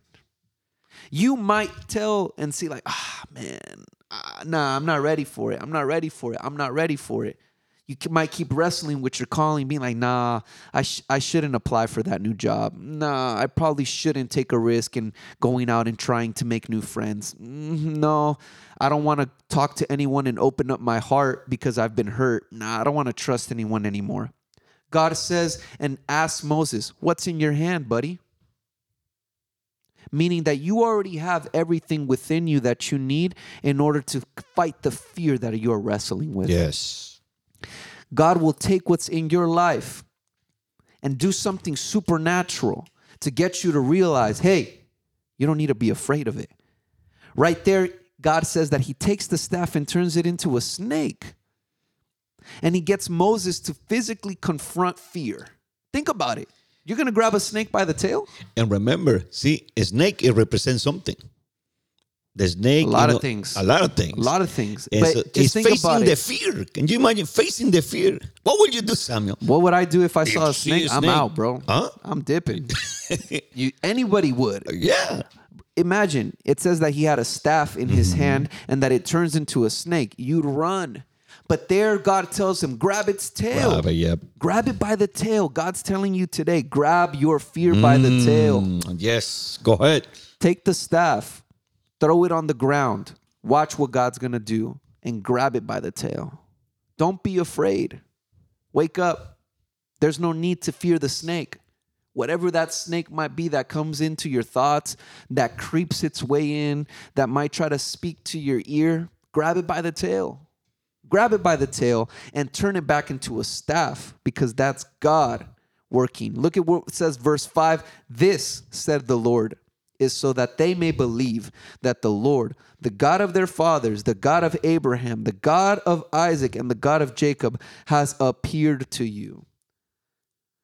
If that's not enough comfort to you, then I don't know what is. That regardless, in spite of your fear, God will show up and show that He is greater than that, that He is more powerful. Verse 6 says, Then the Lord said, Put your hand inside your cloak. So Moses put his hand into his cloak. When he took it out, the skin was leprous. It had become as white as snow. Now put it back into your cloak, he said. So Moses put his hand back into his cloak. When he took it out, it was restored like the rest of his flesh. Not only is God going to take what you have in your hand and show you and move and tell you that you you can grab fear by the tail, he'll even go as far as even showing you that no matter what might come against your body. Even Moses, he got leprosy. One of the most common diseases in the Bible, but it's often seen as literally one of the most like worst things that you can imagine. Anybody who had leprosy was cast out to the back of society. Anybody who had leprosy was seen as literally scum, was seen as the bottom of the bottom. And here in this encounter, God allows and transforms Moses into a hand of a leper. Such a beautiful symbolism right there, again, showing that God is willing to go as far as He needs to go to reach you. And and you know, leprosy it represent uh it, the sin. That's what it represent when you see it in the uh, in the different parts. That's what leprosy is. So it even has a deeper meaning than Yes. than just what it is there. But even there, he puts his hand in and it's restored. You might be even facing the criticism of what you might be pushed all the way to the outskirts of society. You might be rejected. You might be seen and cast down because of what you believe. You might be rejected. Like I said, your friends might turn their backs on you. Your family might turn their backs on you. But still, right there, God is with Moses. God is with you. Verse 8 Then the Lord said, If they do not believe you or pay attention to the first sign, they may believe the second. But if they do not believe these two signs or listen to you, take some water from the Nile and pour it on the dry ground. The water you take from the river will become blood on the ground. Verse 10 Moses said to the Lord, Pardon your servant, Lord. I have never been eloquent, neither in the past, nor since you have spoken to your servant. I am slow of speech and of tongue. Even there, we see Moses continuing to be like, Yo, bro, like, you're messing up, man. I'm telling you, I am not the one you want. I don't care how many times you might have been labeled as, hey, that guy is not as smart. I don't care what the doctor might have said, you have ADHD. I don't care what anybody who might have tried to label you to say you are one thing versus this versus that. The reality is that God has a different identity for you, God has a different calling for you. He didn't, you, you would think that Moses is over here telling him something that he doesn't know. Of course he knows. Of course God knows because he knew his name. So something like this speech impediment was not foreign to him. He understood that, yet he was still calling him despite that. For some reason, Moses thought, hey, let me use this to disqualify myself. The problem is that God had already chosen him. The problem is that God had already given him his purpose. The problem is that God had already said, no, no, no, no, listen, you're going to be the one I'm sending. So I don't know where you're at. I don't know what someone might have said, and I don't know what you're saying to yourself because I know what I say to myself. I know that at the end of the day, I could look at everyone else. Moses was concerned about what everyone else was going to say, and God gave him two signs to back that up. And then he even went as far as giving him the third with the water turning to blood. But then Moses was like, okay, I've had enough. Uh, okay, God, you're proving to me that uh, you'll shut the mouth of everyone else up. But now, guess what? I got to shut my own mouth up. I like that. that was good. He reflected on everyone else. Mm. He was seeing and was that was what was causing him fear. But then he at the end even said, nah, nah, nah. But guess what? Everyone else is gonna say things, but you know what? I know what what you can't fix. What I say about myself. I am the I am I with am, the problem. I got a speech impediment. I mm. am slow of speech and tongue. But look at what God responds. Verse 11, he says, Yes. Then the Lord said to him, Who gave human beings their mouths? Look at that way God responds to him. Who said that about you? Tell me. Who said that? He's not saying, Hey, you're slow. He says, Do you not know who I am? he says, Who makes the deaf or mute? Who gives them sight or makes them blind? Is it not I, the Lord? Now go, I will help you speak and will teach you what to say. Not only does Moses, Moses hits them with the ah, check it out. Okay, you're trying to, you're trying to, you There's back me up. You got me around everyone else. But bro, at the end of the day, like I don't even, I don't even like myself. I don't. I think I'm ugly. I think I'm fat, bro. I'm like, nah, I'm not meant to be used by God. This is not me. God responds and says, Hey, buddy, look at who I am. I am the creator. I can literally have the power to whatever you whatever you say. Don't even don't even think about that. He goes out and says not only about the speaking, he talks about the blind. He talks about the lame. He's like, "Hey, guess what? Not only can I make you speak, I can make the blind see. I can make the lame walk. Don't doubt me, buddy. I don't know what that if that doesn't hit you, but don't doubt the power that God can do. And look at what he says, verse 13. But Moses said, Pardon your servant, Lord. Please send someone else. Look at that. I'm like, bro. Oh So man. so so he gives him three signs to not only shut the mouth of his haters, shut the mouth of the people that might all of this again, remember, he still hasn't even spoken to one person. He's by himself on a mountain talking to a bush. And he's already thinking about all these potential million other scenarios. If you can identify with Moses, then I think you're lying and you're not being honest to yourself because I think everyone at one point or another has overthought a situation, has been like, oh, should I do that? Should I not? Should I? Uh, uh, Uh, uh." Anyone can identify with this of Moses literally having every single clear sign in front of him. And yet, even then, he still says, please send someone else. Let's see what happens. Verse 14, it says, Then the Lord's anger burned. Interesting. Now, after all the mercy that God had shown and being like, okay, I get it. One. Okay, I get it. Two. Ok- Okay, I get it. Three. Another one. Now you're talking about you. Now you would think, okay, he's entitled to get mad. He says, What about your brother Aaron the Levites? I know he can speak well. He is already on his way to meet you, and he will be glad to see you. You shall speak to him and put words in his mouth. I will help both of you speak, and I will teach you what to do. He will speak to the people for you, and as if you were God. No, no, no. He will speak to the people for you, and it will be as if he were your mouth. and as if you were God to him. But take this staff in your hand so you can perform signs with it. Even in God's anger, look at what he does there. He sends Aaron's to come and help his brother.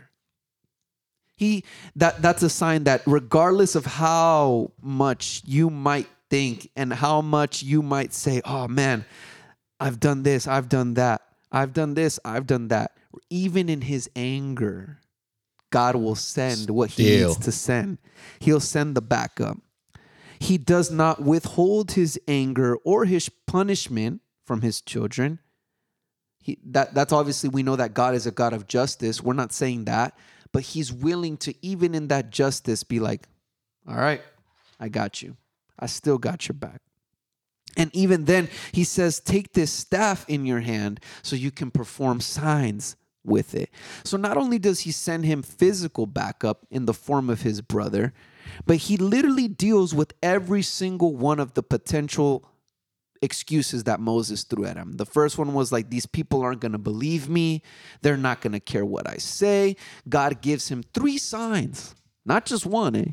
He gives him three to be like, no, no, no, I got your back. Then Moses says, but at the end of the day, I'm also wrestling with myself. I'm, I'm insecure. I don't know if I'm really the one made for it. God then goes and restores him and tells him, no, no, no, no, no. Guess what? Look at who I am.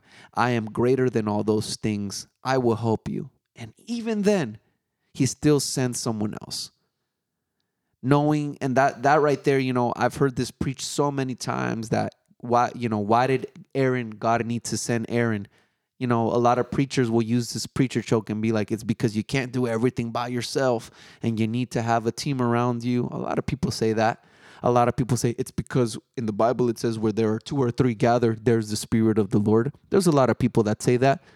I was reading this and i was like i, th- I don't think he was yeah those could be valid reasons not to discredit any preachers but he says he could have sent anyone Yeah. God could have sent anybody, even someone more qualified than Aaron.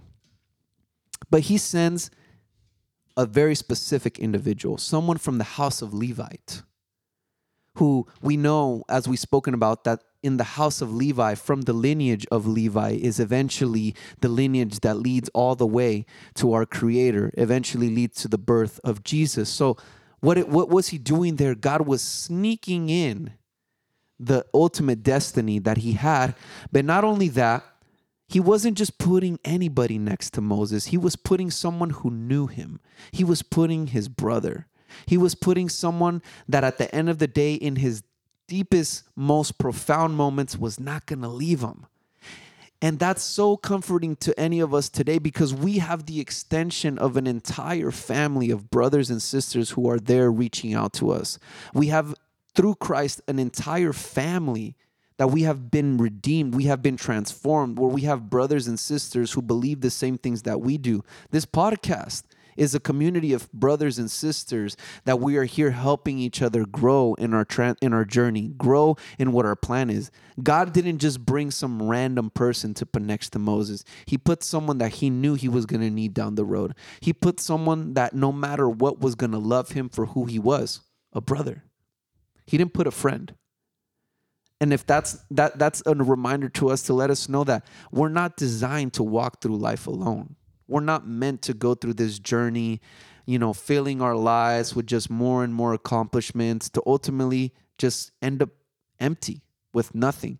But if there's one thing that we can summarize from this this passage, this this story is that God was so zealous. He was passionate for Moses for one reason, and that's because he wanted to do something. He wanted to impact his generation. He wanted to see the desire that was on his heart fulfilled. I don't know what's the desire of your heart.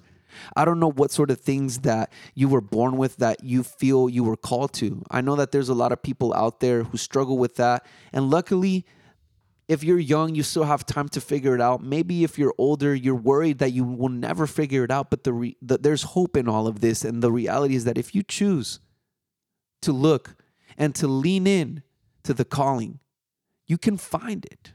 And regardless of whatever sort of excuse, regardless of whatever sort of thing you might try and come up with, God is there for it all. God is there in the middle of the desolation. God is there in the middle of the darkest pit. God is there, was there when Moses was going through 40 years of exile. So why would he not be there for you? Throughout this day and throughout these modern times, we would think, hey, I don't know if I can still be called. I don't know if there's still that same level of encounter that Moses had on the bush. But the reality is, as we said this many times, there is.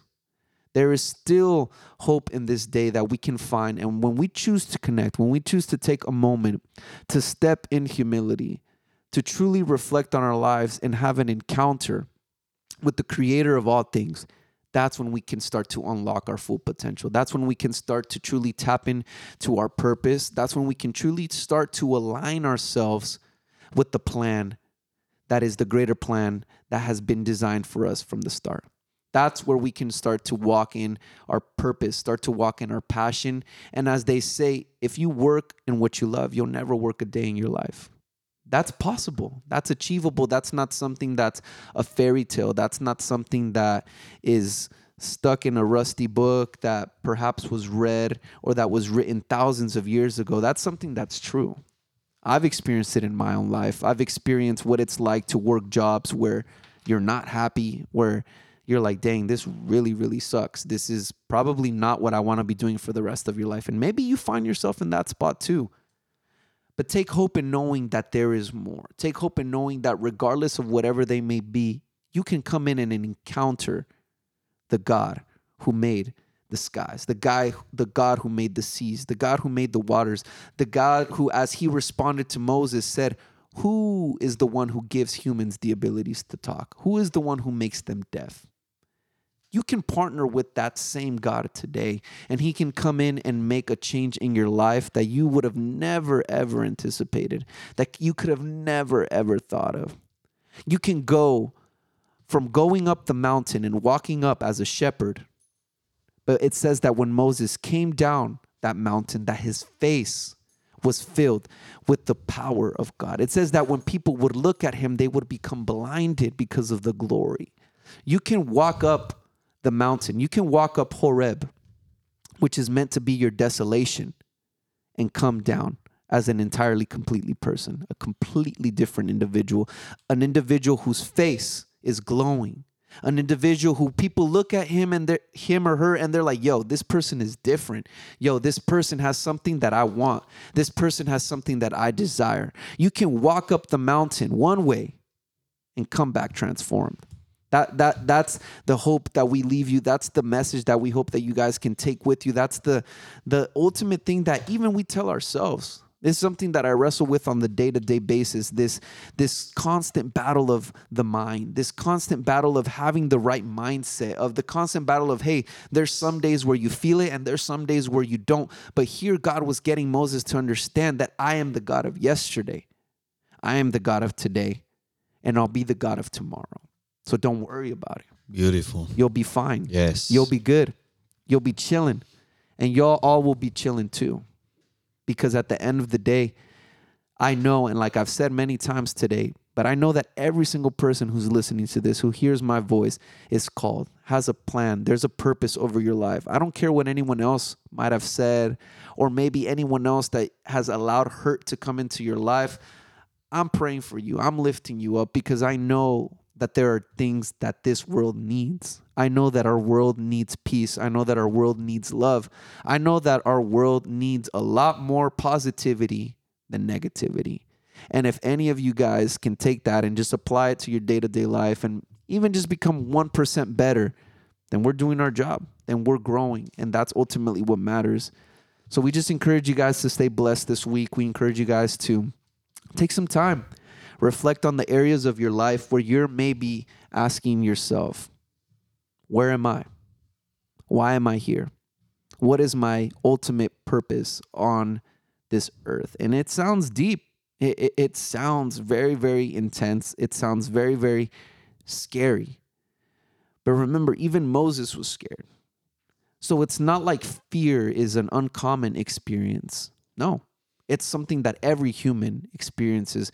But the difference is that you can overcome that fear. You can grab the snake by its tail and turn it into a staff because you got that in you. You're powerful. Don't forget that. You're strong. You got a lot more to give than sometimes maybe you think about yourself. So we love you guys. We encourage you guys to stay blessed. We encourage you guys to share this podcast with someone that you feel if it benefited you, might benefit them. And as always, we encourage you guys to stay wavy, y'all. Manténganse en la ola. Keep it wavy, keep it pushing. And yeah, we'll see you guys next week. God bless you all. Peace.